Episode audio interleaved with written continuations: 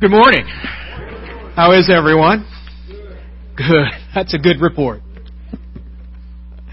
Uh, it's good to be back with you. Uh,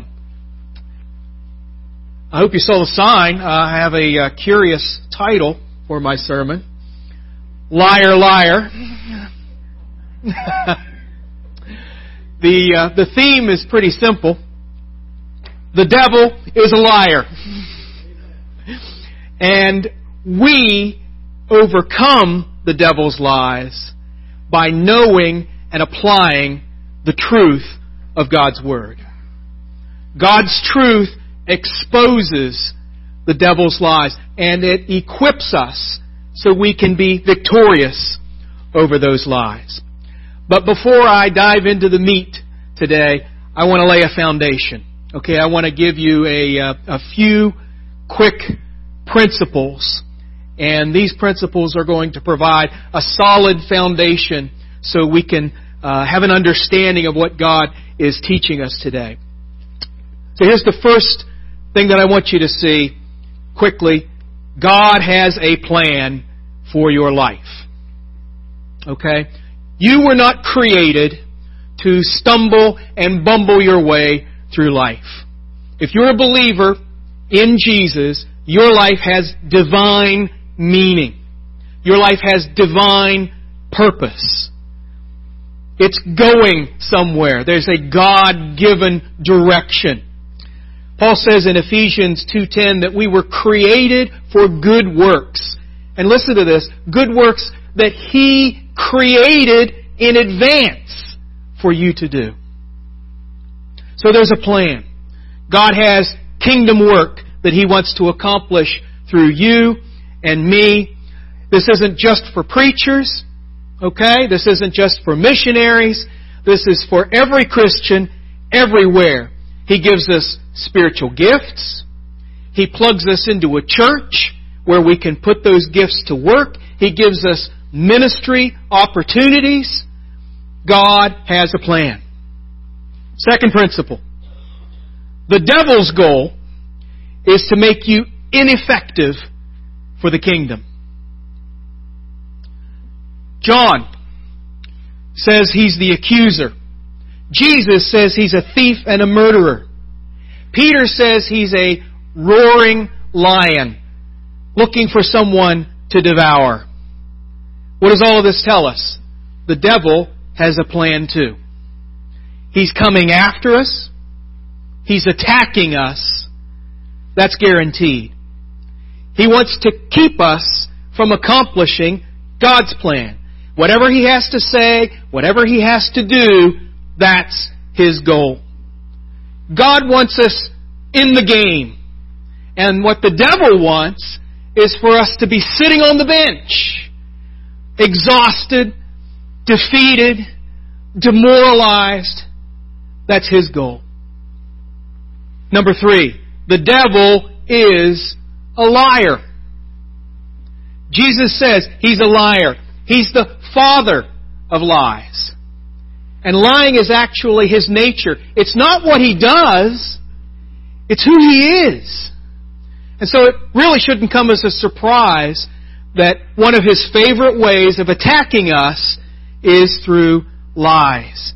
He lies about God, especially God's love and His goodness and His willingness to forgive us for sins.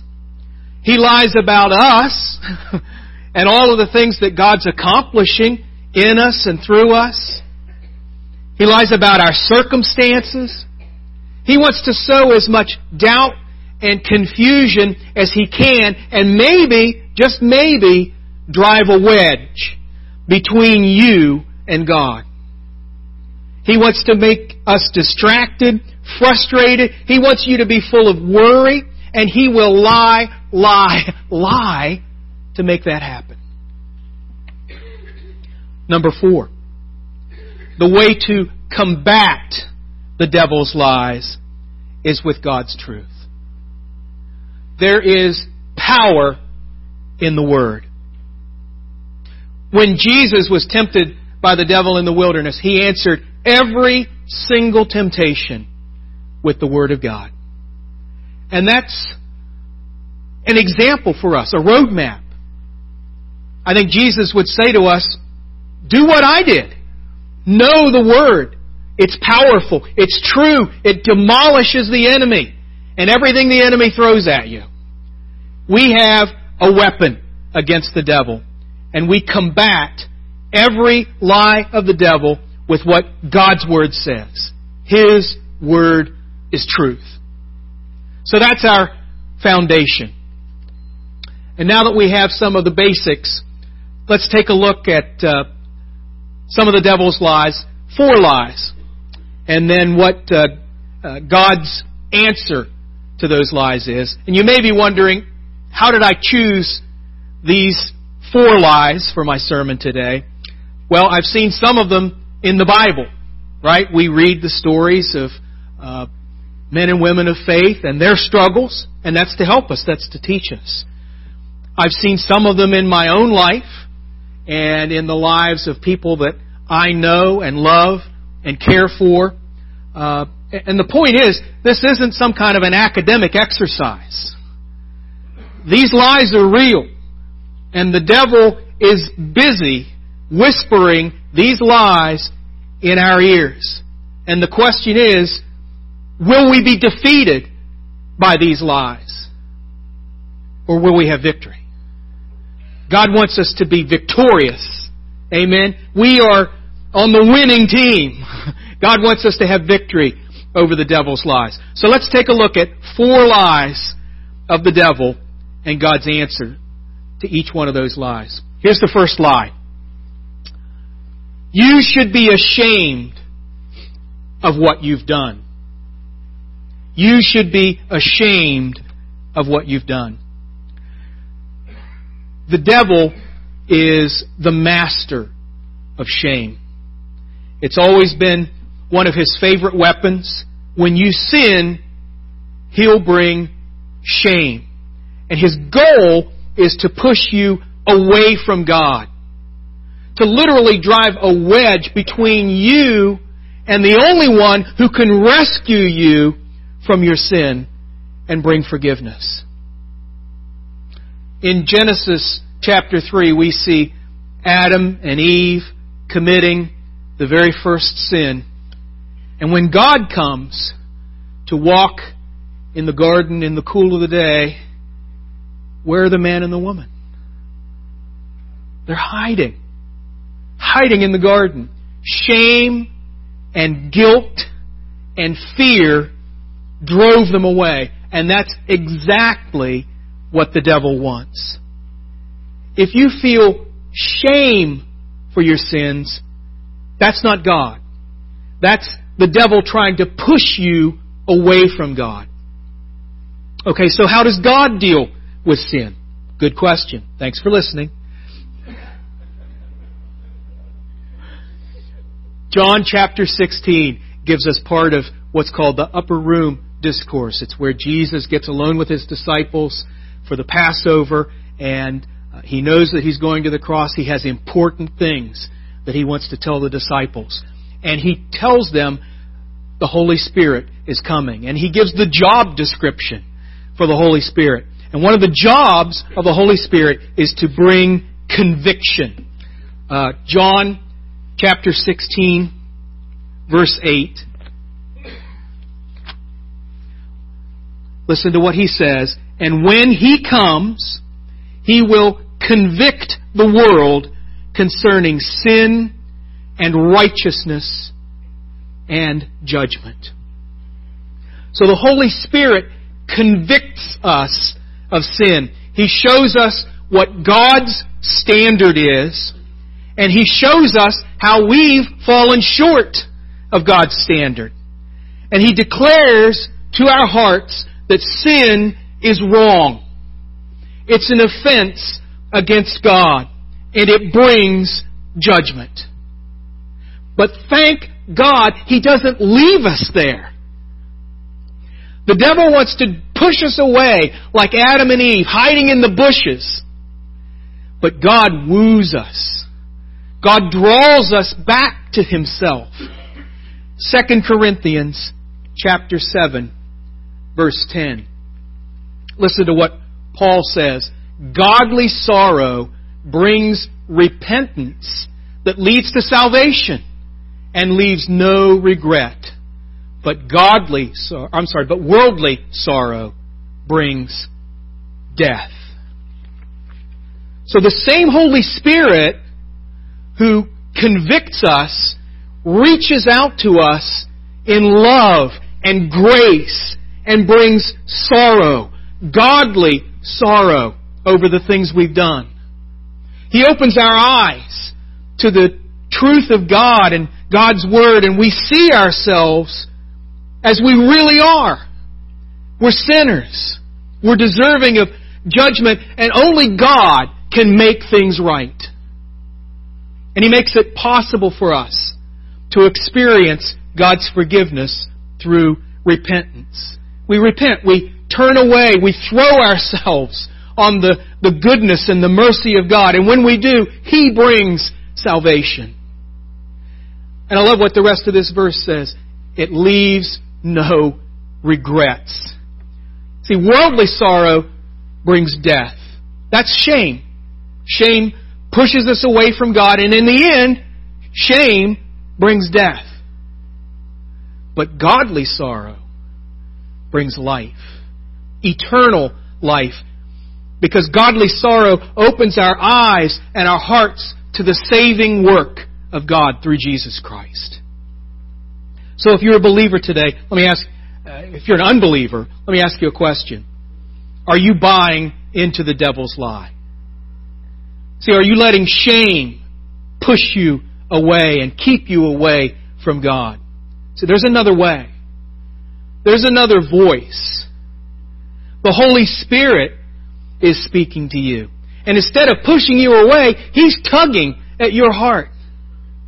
And He's drawing you to God, opening your eyes to the gospel, and introducing you to a Savior who loved you so much, He chose he chose to die for you. Will you say yes to His love today? But before I move to the next slide, I want to say a word to, to believers, those of you that know Jesus, you're walking with Jesus. The devil can make this same lie work for you too. Shame is a powerful emotion. And as followers of Jesus, we still sin. We fall short. And the devil knows that. And he wants to take advantage of that. So what does he whisper to you, believer, Christian? He says something like this. You say you love Jesus, but then you turn around and you do something like that? You say something like that? How can you serve God with a sin like that hanging around your neck? How can you lead? How can you be a part of ministry? How can you even show your face in this room filled with God's people? I've got a verse for you. 1 John chapter 2 verse 1. the Apostle John writing to Christians everywhere. My dear children, I write this to you so that you will not sin. But if anybody does sin, we have one who speaks to the Father in our defense Christ Jesus, the righteous one. So let this verse really bless your heart, okay? You have somebody in your corner. You have someone who is for you. Jesus loves you and He supports you. He cares for you. He stands up for you. He speaks up for you even when you blow it. even when you sin. The devil wants you to look at your sin and just keep looking at it. Don't look at anything else and then wallow in it. But John says, oh no, no, no. Look at Jesus. You fix your eyes on Jesus. Don't take your eyes off Jesus. He's the one that's standing up for you and speaking up for you. You've got an advocate You've got a friend. You've got somebody in your corner. And understand this, He's not pushing you away. He's pulling you like a big bear hug. Jesus loves you. And He's waiting for you. And He's ready to forgive. That's the first lie. Lie number two. Why would a loving God let that happen?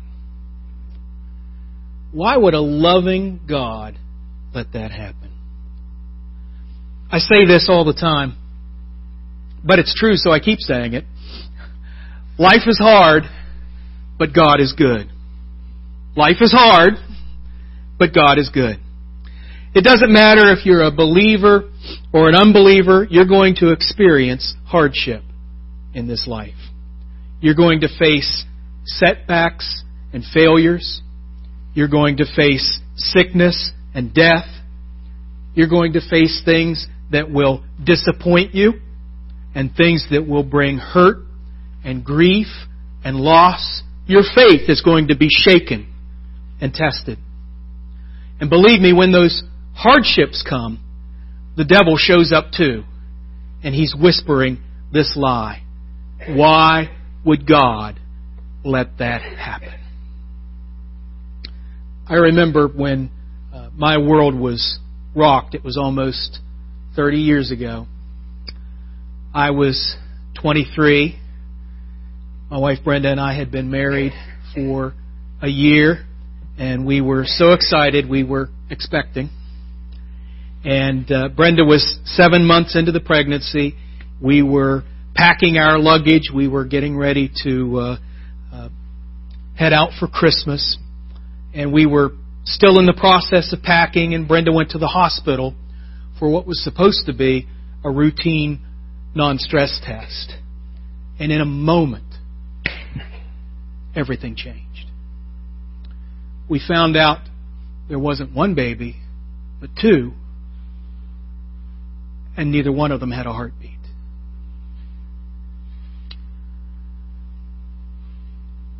And our precious little girls, little redheads, were stillborn. And I remember asking the question, why? It's a perfectly obvious question. Why did this happen? And then it's so easy to go from why to why me. And this is where the devil really likes to work. He wants to camp out here. Why me? Let it occupy your thoughts. Keep bringing it up again and again.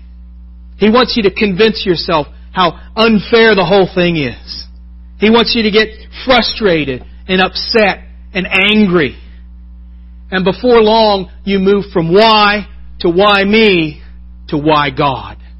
And that's where we start to blame God.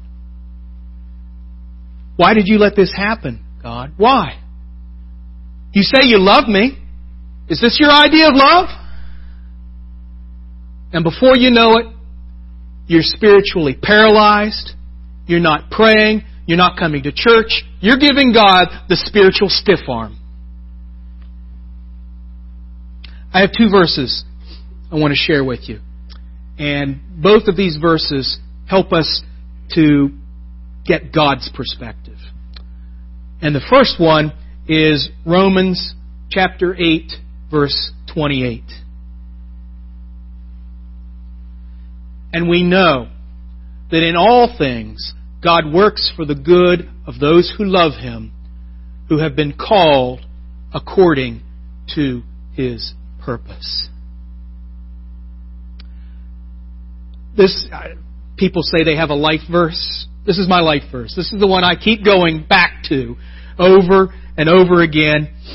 Uh, good days, bad days. This verse uh, gives you understanding. It keeps your life in balance. And here are my two takeaways from this verse. Okay, this didn't have to go to seminary or anything to get these. These are pretty simple. All right. God is good, and that never changes.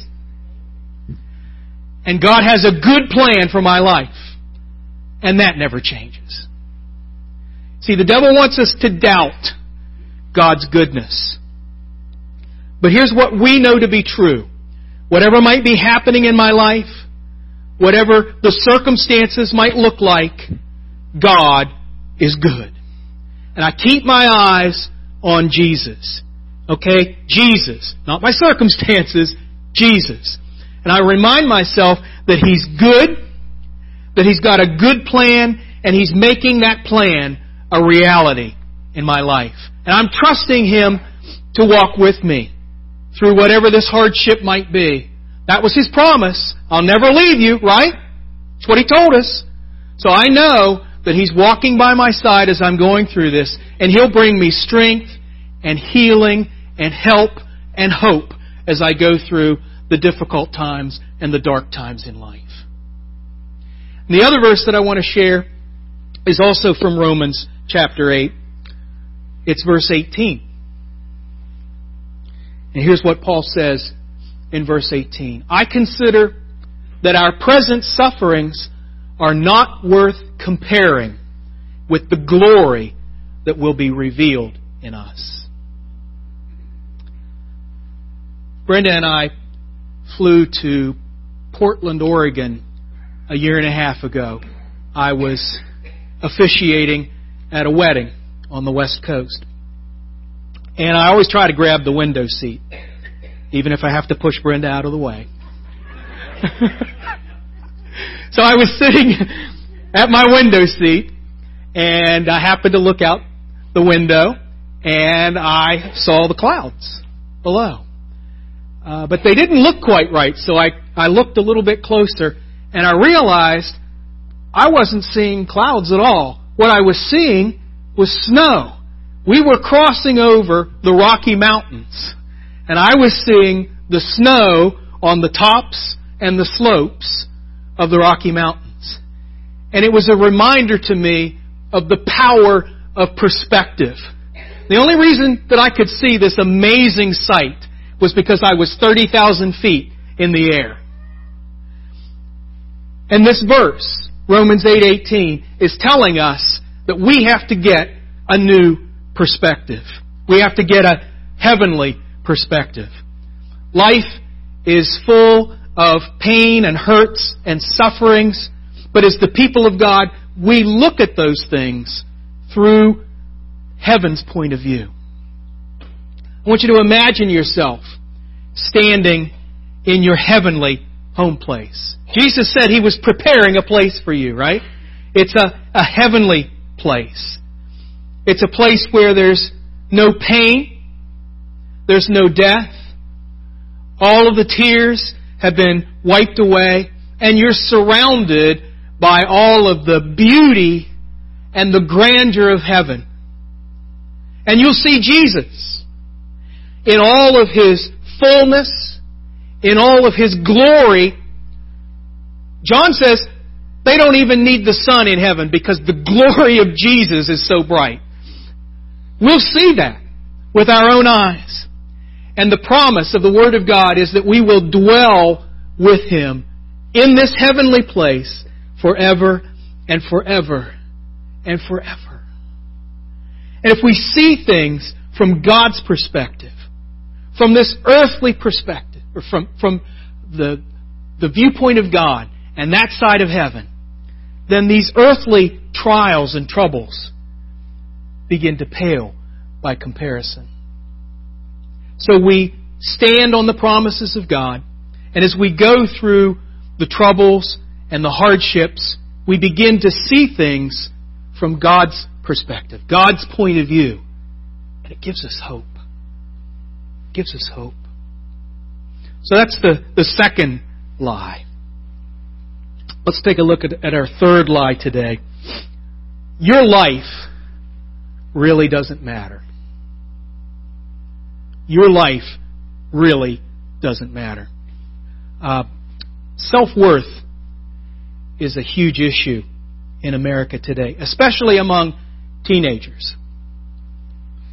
And if the statistics are true, it's really pretty frightening.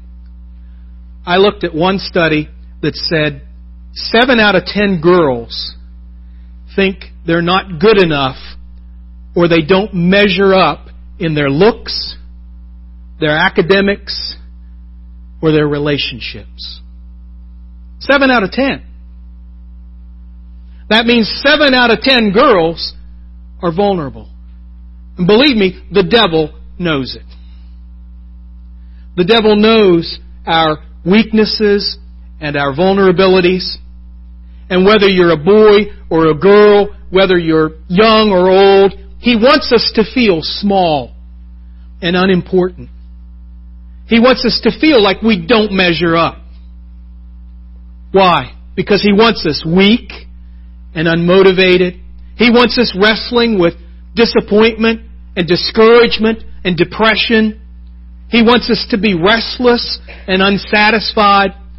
And if he's successful in any of these areas, even one, it hurts our walk, it hurts our testimony, and it makes us ineffective for the work God's given us to do. We doubt ourselves, we doubt God, we doubt His call, we doubt His gifts, and before we know it, we see ourselves as failures. And I just want to stop for a moment and say that there are amazing heroes of the faith who have faced this kind of discouragement and despair. I think of David. Uh, David was constantly under attack. Uh, his generals were plotting against him. His own son tried to take the throne. And in the Psalms, David talks a lot about being at the bottom of the pit, feeling alone, feeling vulnerable. And even the prophet Elijah uh, reached a point in his ministry where he just dropped to the ground and he said, I've had enough, Lord. Take my life. And see, the devil would love to relegate us to the pit. But we don't have to embrace his lies. We can rest and we can find our identity in God's Word. So let me start with Psalm 139. And if you're ever struggling with self-worth, I encourage you to open your Bible and read Psalm 139. Wonderful, wonderful reminders of who you are in the eyes of your Creator. He says we were created by God's loving hand. He knows us inside and out. He surrounds us with His love and protection. And wherever I go, He's with me. And even in the dark, He gives me a light so I can see. And then He comes to these wonderful verses 13 and 14. For you created my inmost being. You knit me together in my mother's womb. I praise you because I am fearfully and wonderfully made. Your works are wonderful. I know that full well. I am fearfully and wonderfully made. And those aren't just words. God's speaking. God's reminding us that His heart is full of love and He swells with pride over you. And He reminds us again and again through Scripture how valuable, how loved you are. He says you're His masterpiece.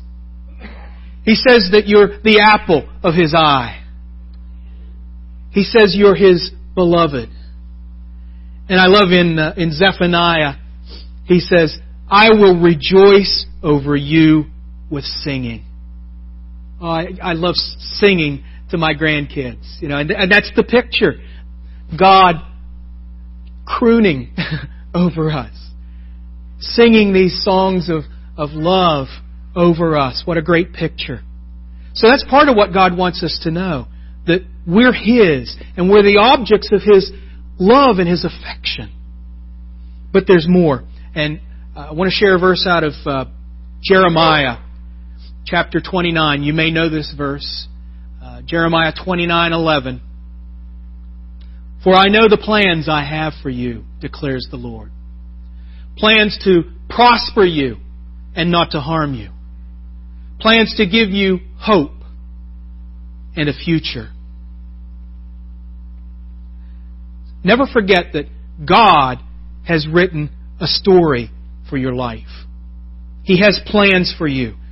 These are God sized plans to accomplish God sized things. God has a plan to prosper you. And if you look at the original Hebrew, the word is shalom, uh, which means peace. But in, in this context, it's talking about wholeness, that, that God's going to, uh, to work for us, to promote our good, to promote wellness and welfare.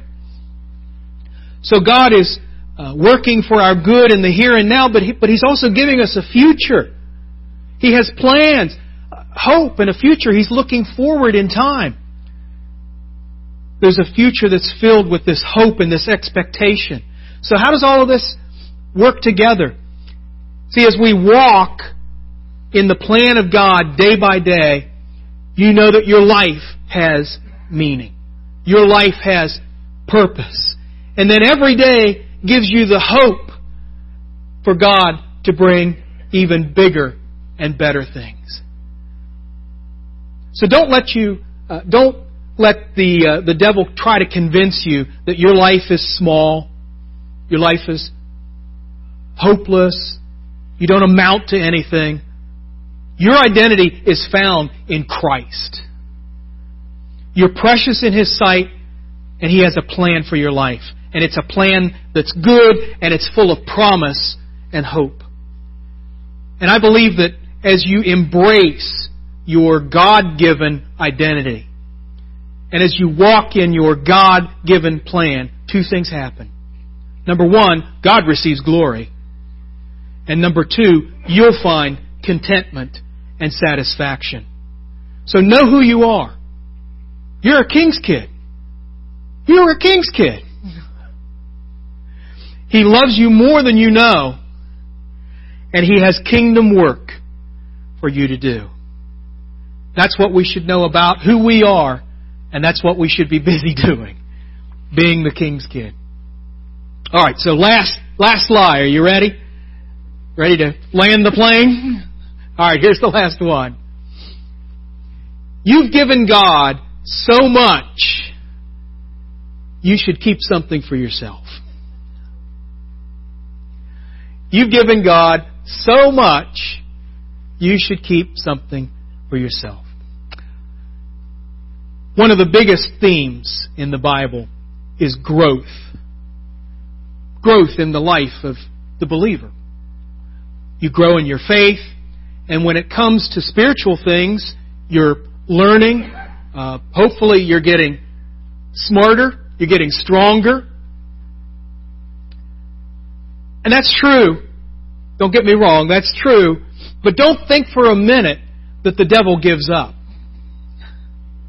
You may be an older and a more seasoned Christian, but I guarantee you there's still a mark on your back. The devil will still attack you, but he ups his game. Okay? He, he adapts his strategy. And this, I think, is a lie that works well for believers who have a few years of, uh, of Christian living under their belt. Okay?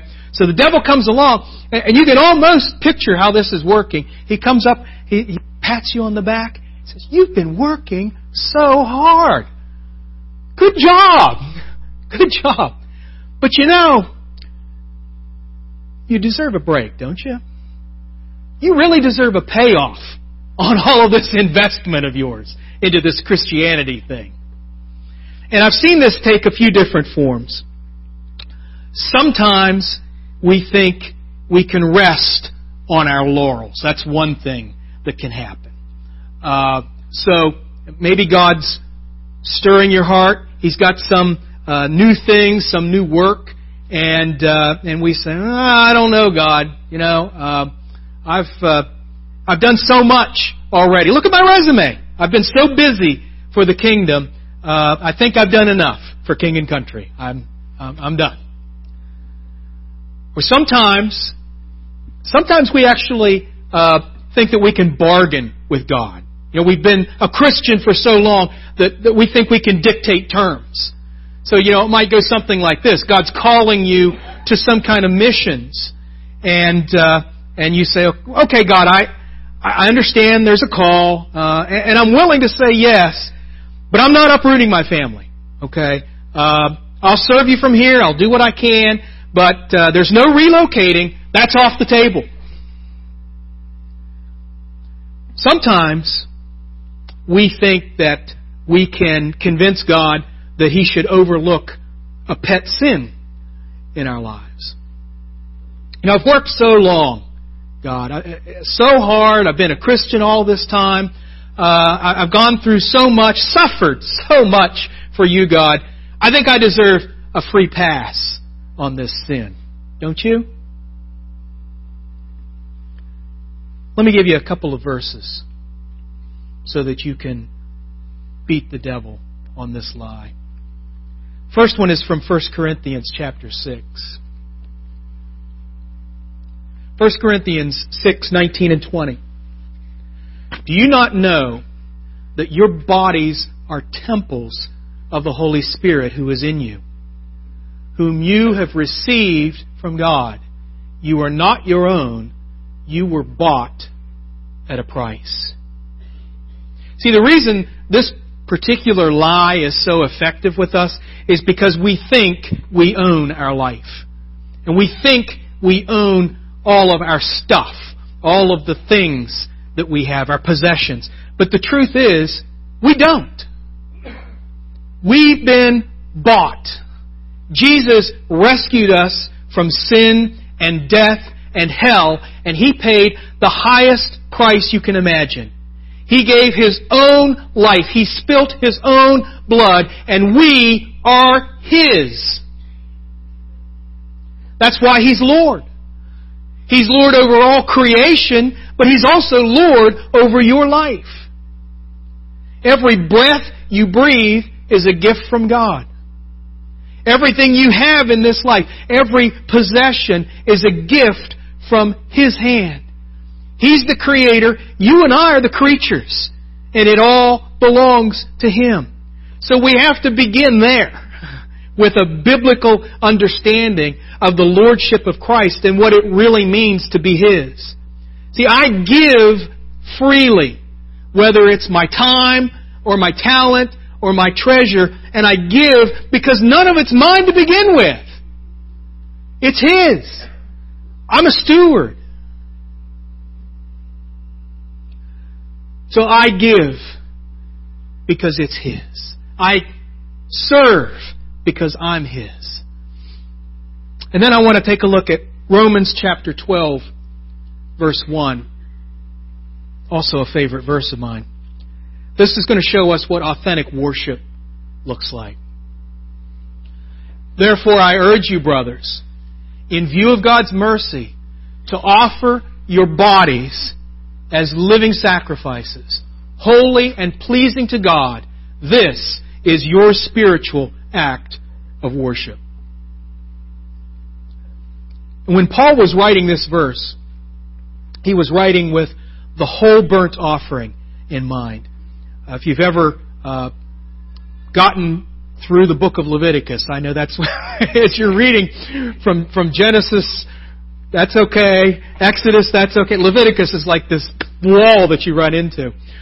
But as you're reading uh, those early chapters, uh, you see the different sacrifices that were to be made by the Old Testament believer.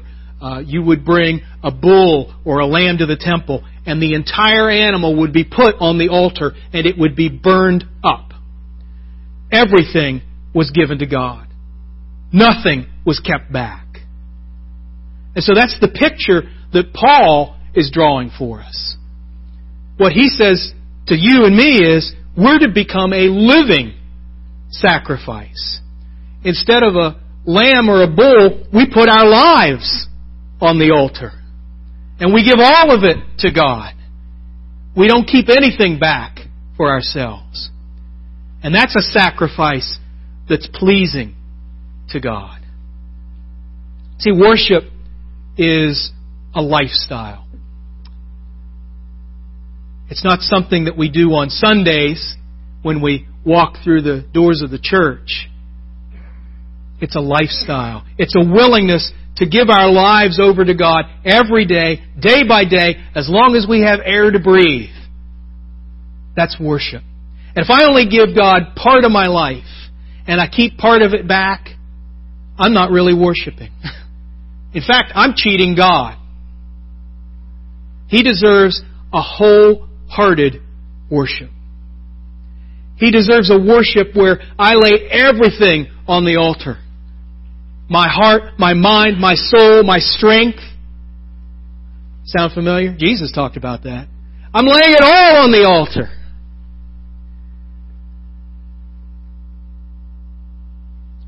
Don't buy the lie. You've got to determine in your heart that you're going to be a Romans 12:1 Christian and offer yourself to God as a living sacrifice you keep reading in Leviticus, and what you'll find is that the sacrifices in the Old Testament would go up to the throne room of God as a fragrant smell. And it was a blessing to God, and God was exalted. It brought honor, and it brought glory to His name. So here's the challenge for you and me. Will you be a living sacrifice and be a blessing to God? See, you can bring glory to God. You can bring honor to God by putting your life where it belongs on the altar and by giving it to God, not a part of it, not most of it, all of it, keeping nothing back.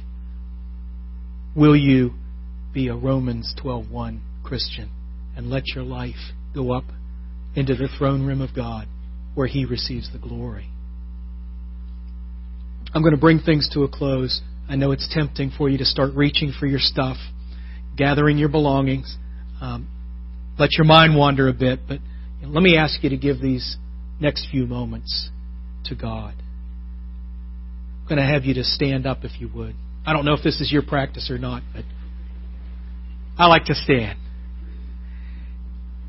And if you're struggling with any one of these lies in your own life, I want to encourage you to pray. You can come to the altar and pray. You can stand right where you are and pray. But don't let the lie continue to thrive in your life. Deal with it. Confront it with the truth of the Word of God. Uh, be honest before God. Be transparent. And uh, ask God to take the truth of His Word and to give you victory over that lie. And I'm sure that there are men and women in this room who can come alongside you and pray with you and for you. And if there's anybody in the room today who doesn't know Jesus, you're still struggling with that first lie, please understand He loves you. He did the hard part. He went to the cross. He suffered. He died he raised from the dead victoriously so that you could enjoy eternal life with him. Say yes to Jesus today. Uh, we have a great hymn of invitation picked out, and uh, I want to encourage you just to listen to God as we sing together.